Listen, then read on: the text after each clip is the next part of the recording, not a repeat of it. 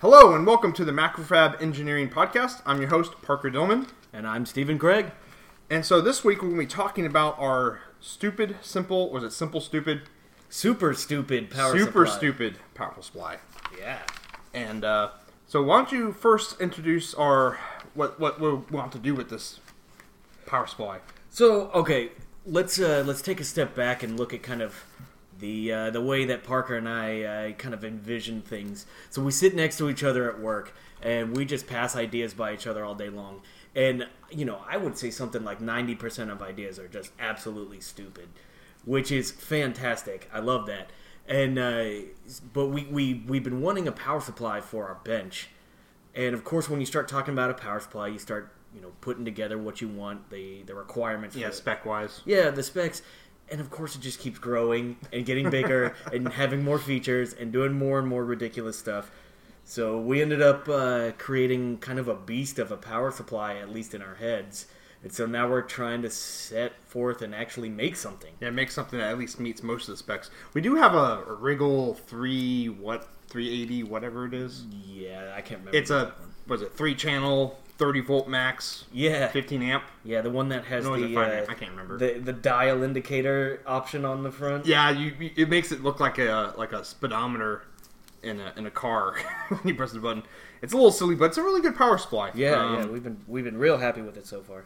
Um, but the problem is it only goes up to 30 volts. I think it's five amps per channel. Uh, you know, each it's three amps for for both the 30 volts, and then it's five amps for the Five five, volt. That's right. Yeah. that's right. which is pretty typical actually. Yeah, it's a it's a pretty beefy supply, and it weighs. Yeah, it, it weighs enough to bend the shelf it's on. um, but anyway, so we want to basically make a, uh, a more powerful power supply, and also be able to do um, kind of like high powered signals as well with it. Um, basically, be able to output low voltage AC and that kind of stuff as well. Yeah. So th- one of the ideas that that came up is is more like what if what if you have a DC coupled power amplifier effectively. Basically, So so what if you can uh, basically output a DC with an AC wave riding on top at 10 amps or Yeah, something like yeah. that. You know? so just just an absolute beast and. Uh, And so uh, we, uh, well, actually, you found this really cool op amp. And so, how did you find this op amp?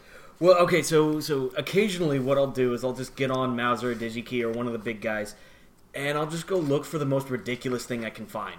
Like go to the resistors and go filter everything. Like what's the biggest resistor Or, out there? or most expensive? yeah, or most expensive, like just for fun, just kind of thought experiment kind of stuff. So I did that with with op amps one day. I was like, what's what's the biggest, beefiest op amp I can find? And uh, I stumbled across the OPA 541 made by uh, Burr Brown. Um, and this thing, Well, I think it's also, um, I think TI, well, it says TI at the bottom. Oh, my bad. Yeah, yeah, yeah. On the So data sheet it, here it says Burr Brown from Texas. from Texas Instrument. I So guess I guess Burr Brown did the design and Texas Instrument bought it out or something. or Texas Instruments just bought Burr Brown. I mean, Could they typically do that. Yeah, yeah. Uh, Burr Brown actually has a bunch of, of uh, uh, really good chips. They uh, they're pretty well known for for their quality. So so I was looking through this op amp and what basically it's almost an all in one package. It's the the the tail end of an amplifier, I guess you could say. The thing that's crazy about it is it works just like a regular op amp, but its output cap- uh, capacity is just obscene. It's it, has rails that you can you can take all the way up to 40 volts. Uh, in fact, the supply voltage uh, negative to positive is 80 volts on this thing, uh, and its output is uh, up to 10 amps, I believe, uh, with a power dissipation of 125 watts in a 220 wide package, uh, or a TO220 wide. Yeah, package. the 125 watt uh, internal. Yeah. Yeah, yeah. So, so it's it started scratching my head. It it, it seems like we might just be able to use this chip and get almost everything Yeah. we want out of it. Because, like I said, it works like a regular op amp, so you can just apply feedback and get gain right from Right the there. output. Mhm. Yeah. So just putting a, a signal into the input, there you go. You got you have your your capability of doing high current, high power output almost directly from a micro. Yeah, and actually reading the the, the feature list, Mm-hmm. um, the best thing about it says industry standard pinout. I is there an industry standard printout pinout for uh, op amps, or is it just Burr Brown's industry standard pinout? You know, when when when you look at like a single and dual package op amps, they are there. is- There is an industry standard with Yeah. that, but uh, but for this TO two twenty 11 pin package, I'm sure there's not a standard. yeah, especially where 40 watt, uh, 125 watts. Yeah. And speaking of 125 watts, um, we're gonna have to sink that somehow, and either it's gonna be big copper heat sinks, or we could just water cool the some the, the sucker. Water cool would be fun. Yeah, Um, so yeah, I'm actually I, I designed up a uh, kind of a breakout board that has two of these packages on it. So hopefully we can pump 250 watts out of, of this little breakout board. thing's gonna be the size of a playing card. yeah, yeah, it's gonna be it's gonna be monstrous. And let's see, uh, applications: motor driver, servo amplifier, synchro excitation. Um, I have no idea what that is. Do you know what that is? Uh, my best guess is it's some kind of uh, motor coil that it that it requires a ton of power. Yeah, synchros.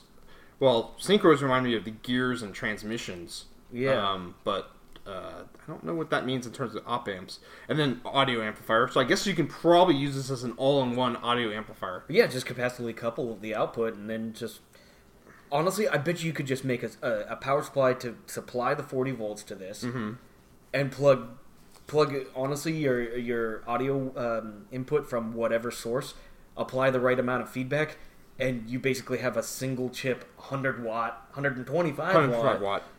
You know, monster here. So, And then of course uh, number five on the list is programmable power supply. huh? So I bet you um, someone's used this before to Oh, make sure. a uh, silly, stupid power supply.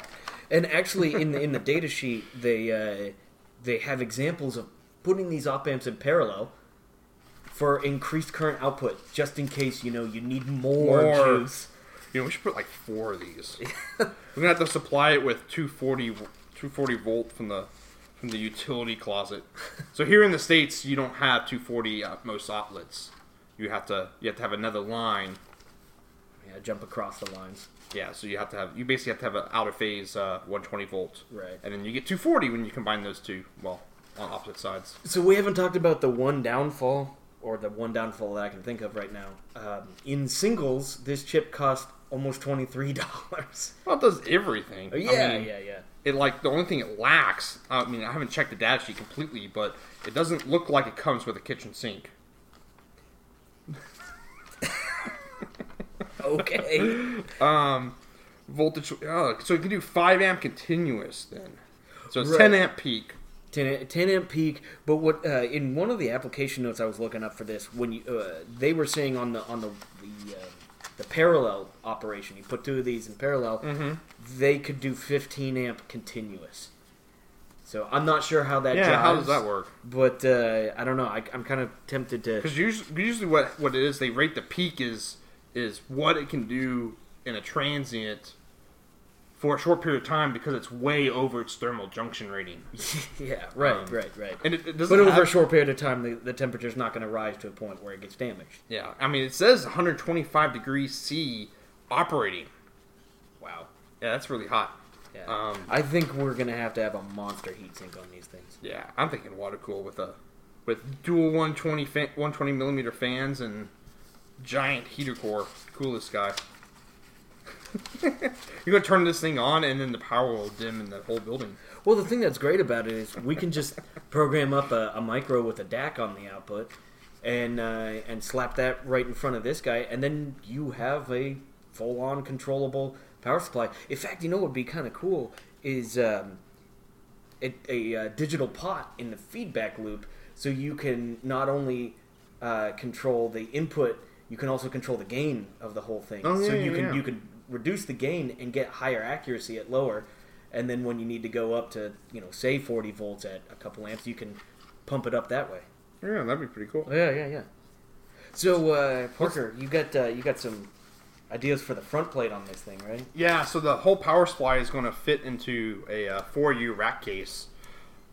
Um, and so to make it look cool, because that's the most important thing about Absolutely. engineering, is well, first of all, look cool and blinking LEDs. Oh yeah, yeah. yeah. Who cares about functionality? Yeah, who cares about functionality? I mean, Uh, so the whole idea is to make it all LED'd up on the front and basically, you know, old school power meters, um, LED readouts. Basically, make it look like the interior of the DeLorean from Back to the Future. Awesome. Yeah, it would be pretty sweet. Um, if I could make neon tubes work, it would totally have neon tubes. Talk about adding noise to your uh, your output, though. Yeah. I would just isolate that part. That's all. That's all for show. Like then- you turn it on, and it's just like the border. Yeah. It just the border glows neon. You know when you use cold cathode uh, rope. Well, okay. yeah, we could do that. Have you? Okay, so yes, you can isolate. You can isolate those those things, but try plugging both of those into the same power strip. Even if you're isolated, you're gonna get garbage on Yeah, on your true. sensitive stuff. They, neon tube spits so much garbage back on Yeah. the line. It's it's not, not cool. Yeah, I actually have an old Budweiser neon sign, and when you plug that thing into the shop, you can hear. It's actually only the far fluorescent tube. So start to go. yeah. it doesn't flicker, but it, it, it does not like it. Definitely does not like it. Yeah. LEDs are quite a bit quieter. Yeah. And so we're going to be probably the microcontroller we'll choose to control it is probably the parallax propeller because one, price is an object, and two, um, I actually really like programming spin, which is I find well a lot of engineers seem that to be really weird, but you know whatever. Well, if you like it, you like it. Yeah, you like it, you like it. I like this tool, the the, the tools for it.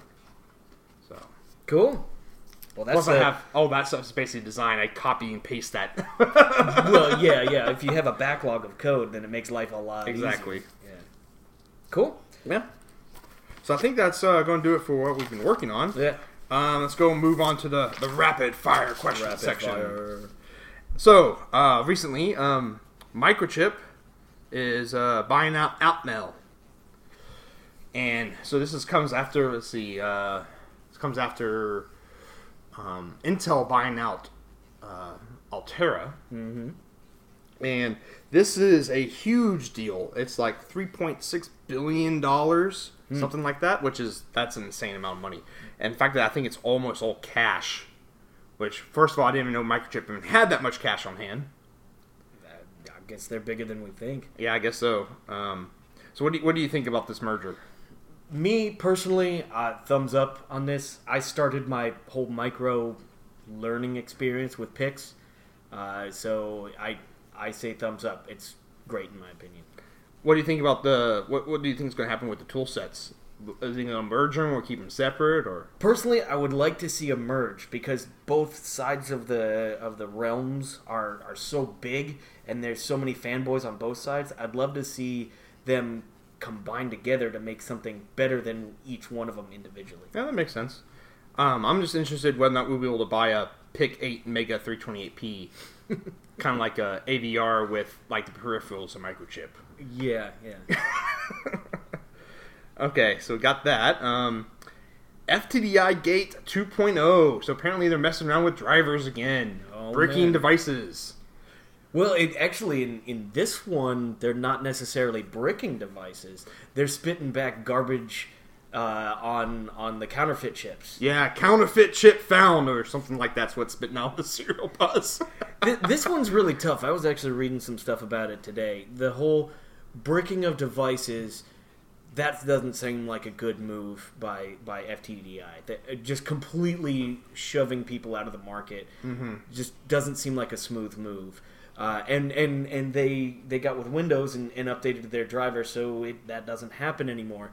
But now they're spitting out garbage information and effectively breaking them. yeah, you, you basically break any device that actually requires that serial communication. Right, right. So, uh, yeah, you're breaking it again. Yeah. Uh, it, is that is that really the way to go? I mean, it's hard because they're trying to protect their investment. They spend a lot of time on it.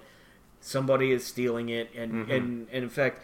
Uh, You know, they, they, they write cease and desist letters. That company disappears, and a new one pops up the next day doing the exact same thing. Exact same thing, same people.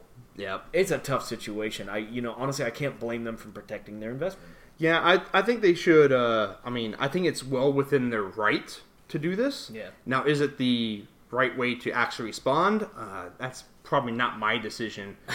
but I would like to see them do something else. Like if you plug in a counterfeit device, basically instead of spitting out garbage code, which could do whoever knows what to that device, it actually just says, you know, it just doesn't work, or it uh, pops up with a window or something, some notification on the uh, on the window side to say, hey, this is a counterfeit device. Please contact your manufacturer to blah blah blah blah blah. Yeah, yeah, but when it comes down to it, that's that's that's wonderful and lovely. But what if somebody buys some con- consumer gear and they plug it into their computer and it says that? I mean, are they really going to go that far? It's it's kind of difficult to look at it that way. You know, some Joe Schmo just buying. Well, yeah. So if Joe Schmo buys a piece of equipment, plugs it in, and it doesn't work, they return it. And I guess assuming you know most people will be returning these devices, and then that gets shoved up the supply chain. Yeah. Because it won't be Best Buy on the hook; it will be the supplier to Best Buy, and then that person or that manufacturer will go up the supply chain and figure out what actually happened. That's technically what's supposed to happen. Well, okay, I think I have a solution for this. Uh, you ready for this? oh yeah, I, I'm ready for this one. Don't buy crap on eBay or Alibaba. buy from reputable sources. That fixes the problem. Yeah, it does. Unless that reputable source gets tainted, which has happened before. Yeah, I, I think DigiKey got tainted, taint, uh, tainted with They- they- FTDI they got chips. bit? I think it was like one chip. I have to look it up. It was, that was a long time ago. Keep buying stuff off of eBay? One. and it wouldn't surprise me if it was a return. Yeah, and, And it then got, it got, got lost and in it, the mix. it- yeah, and it got lost in the mix and then got into someone's order. What what I see what I see is just a giant box, like a huge like no more like a dump truck filled with chips, and the guy who has the one bag chip kind of drops it in. It's like oh crap. And just whistles and walks away. yeah, it walks away. Yeah, yeah, exactly. No one will know. No, one will know. okay, and then uh, this this will not go away either. Solar roadways are making a comeback in France. Ooh. So they're going to build one, and it's going to be really, really long. I can't remember the exact distance, but it was several kilometers, which is less than a mile. I think like two kilometers a mile, right? Don't make me do math. I'm an engineer, man. I don't Get- you remember. get your- where's your TI calculator? Oh jeez, I haven't touched that thing in a, in a while. Anyways, um, so they're going to build a, a solar roadway. Um, last I heard, they built one in somewhere up in Scandinavia area. yeah, well, And that, it- that was a bikeway. a bikeway, and it broke. Yeah. Um, So let's put a lot heavier items on it that go faster and are more destructive. exactly. That'll work. Um, you know, I think in a perfect ideal world, this works. Problem is, I mean, everyone that like even drives on a freeway, you always see a car that's broken down on the side of the road or a wreck. Yeah, yeah. The moment a car wrecks on this thing, it's gonna just you know metal on that surface, Yeah. gone. Yeah. It's it's done. Completely done. Yeah. So so you know, okay, so here's the thing that, that I think is, is funny about about these kind of solar projects. So everyone gets caught up on efficiency. Uh, you know, solar panels are X amount efficient. And, and and you can do the academics and you can write down all the formulas and stuff and actually figure out efficiency. But if you think about it, the efficiency is you know, what percentage of light actually hitting a solar panel becomes power? Exactly. Right. So 35% efficiency is is is pretty good for a solar panel, mm-hmm. right? But that's assuming that you started by producing the light or or you started with a certain amount of light. Really, they're more than 100% efficient if you think about the fact that you didn't have the light before Oh, or have yeah. the power before and now you have more power. The way we have to think about efficiency is how difficult is it to purchase, to make, to install, to, to maintain. Maintain. Right. That's where you have to start looking at your efficiency as opposed to just like lights hitting it and power comes out. Yeah. Exactly. So Um, so when you start looking at that, your efficiency is just in the toilet. Yeah, I'm also wondering is, uh, you know, most time, like, how often you see uh, someone cleaning a road with a street sweeper? Not super often. Yeah, and here, here, in, here in, in Houston, I, we never see it. Yeah. I think I've seen like a couple downtown. Yeah. Like after like a big, uh, like Mardi Gras. Yeah, right, right, Yeah. right. Um, I mean, I've done done solar panel work up in Oklahoma for uh, remote radio stuff.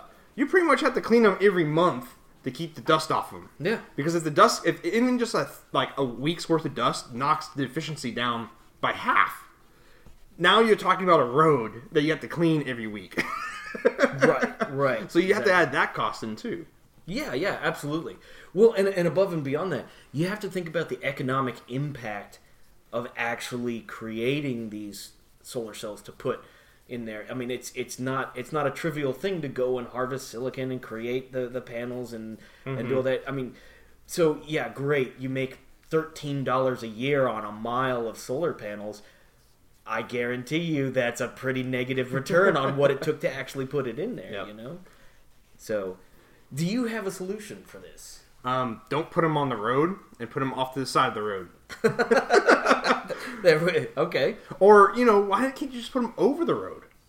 Because then it keeps rain off of them. Yeah. Um, I think roads would get dirtier faster, which might because there's, because there's no rain on them. Well, and and these are in these are in uh, uh, areas of the world that are fairly north. I'm sure they will get Snow. a feet of snow or a Well, foot then, of snow. but then they'll get snowed on them anyways, and you have to plow them. And then you have to be even more careful about plowing them right, right. because if you dig that, because I mean, I, I, I mean, if you, uh, we don't have it down here, of course, but if you go up north, you'll see in the concrete where like a snow plow has dug into the asphalt and ripped up a chunk. Yeah, well, and if you think about it, you got to coat these things with something that is hard yet cheap and easy to apply And clear. It has to be incredibly optically clear Yeah. to get any kind of efficiency. and scratch resistant. Right, right, right. um, and impact resistant, and it's like the the golden window that you have to design. Yeah. Well, and, and what's funny about this this kind of project is every variable that goes into it makes it worse. There's no variable that makes it better, Yeah. right? You know, I mean, you just put these things down, hope that power comes out, but everything is against you Yeah, everything's against you. Again, put them above the roads, then sure, keeps the snow off, keeps the rain off. Um, Maybe we they design little robots that go and clean them every day, something like, like little Roombas. yeah, something like that.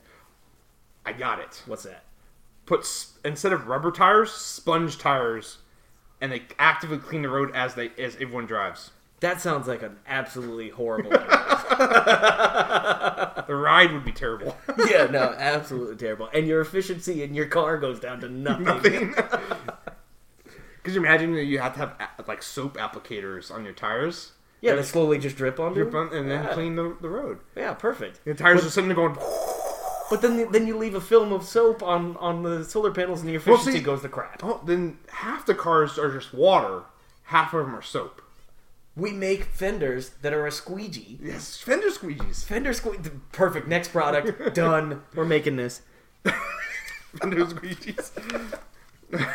So I guess I guess the main idea is that we don't necessarily approve of No, these no, we things. Um, It just doesn't seem like a feasible project. It seems like, okay, great. I love these kind of experiments where we're like, let's try to do something better. Let's think of ways to make this better. But why don't we why don't we focus our, our time and our effort and our money into research to making solar panels even that much more efficient, that much more shatterproof, that much more have have longer lifespan. I, I just seems like a better use of, of funding. yeah, exactly. Um, well, I think that will do it for this podcast. So I'm your host, Parker Dillman, And I'm Stephen Craig. and catch us next time on the Macrofab Engineering Podcast. Take it easy.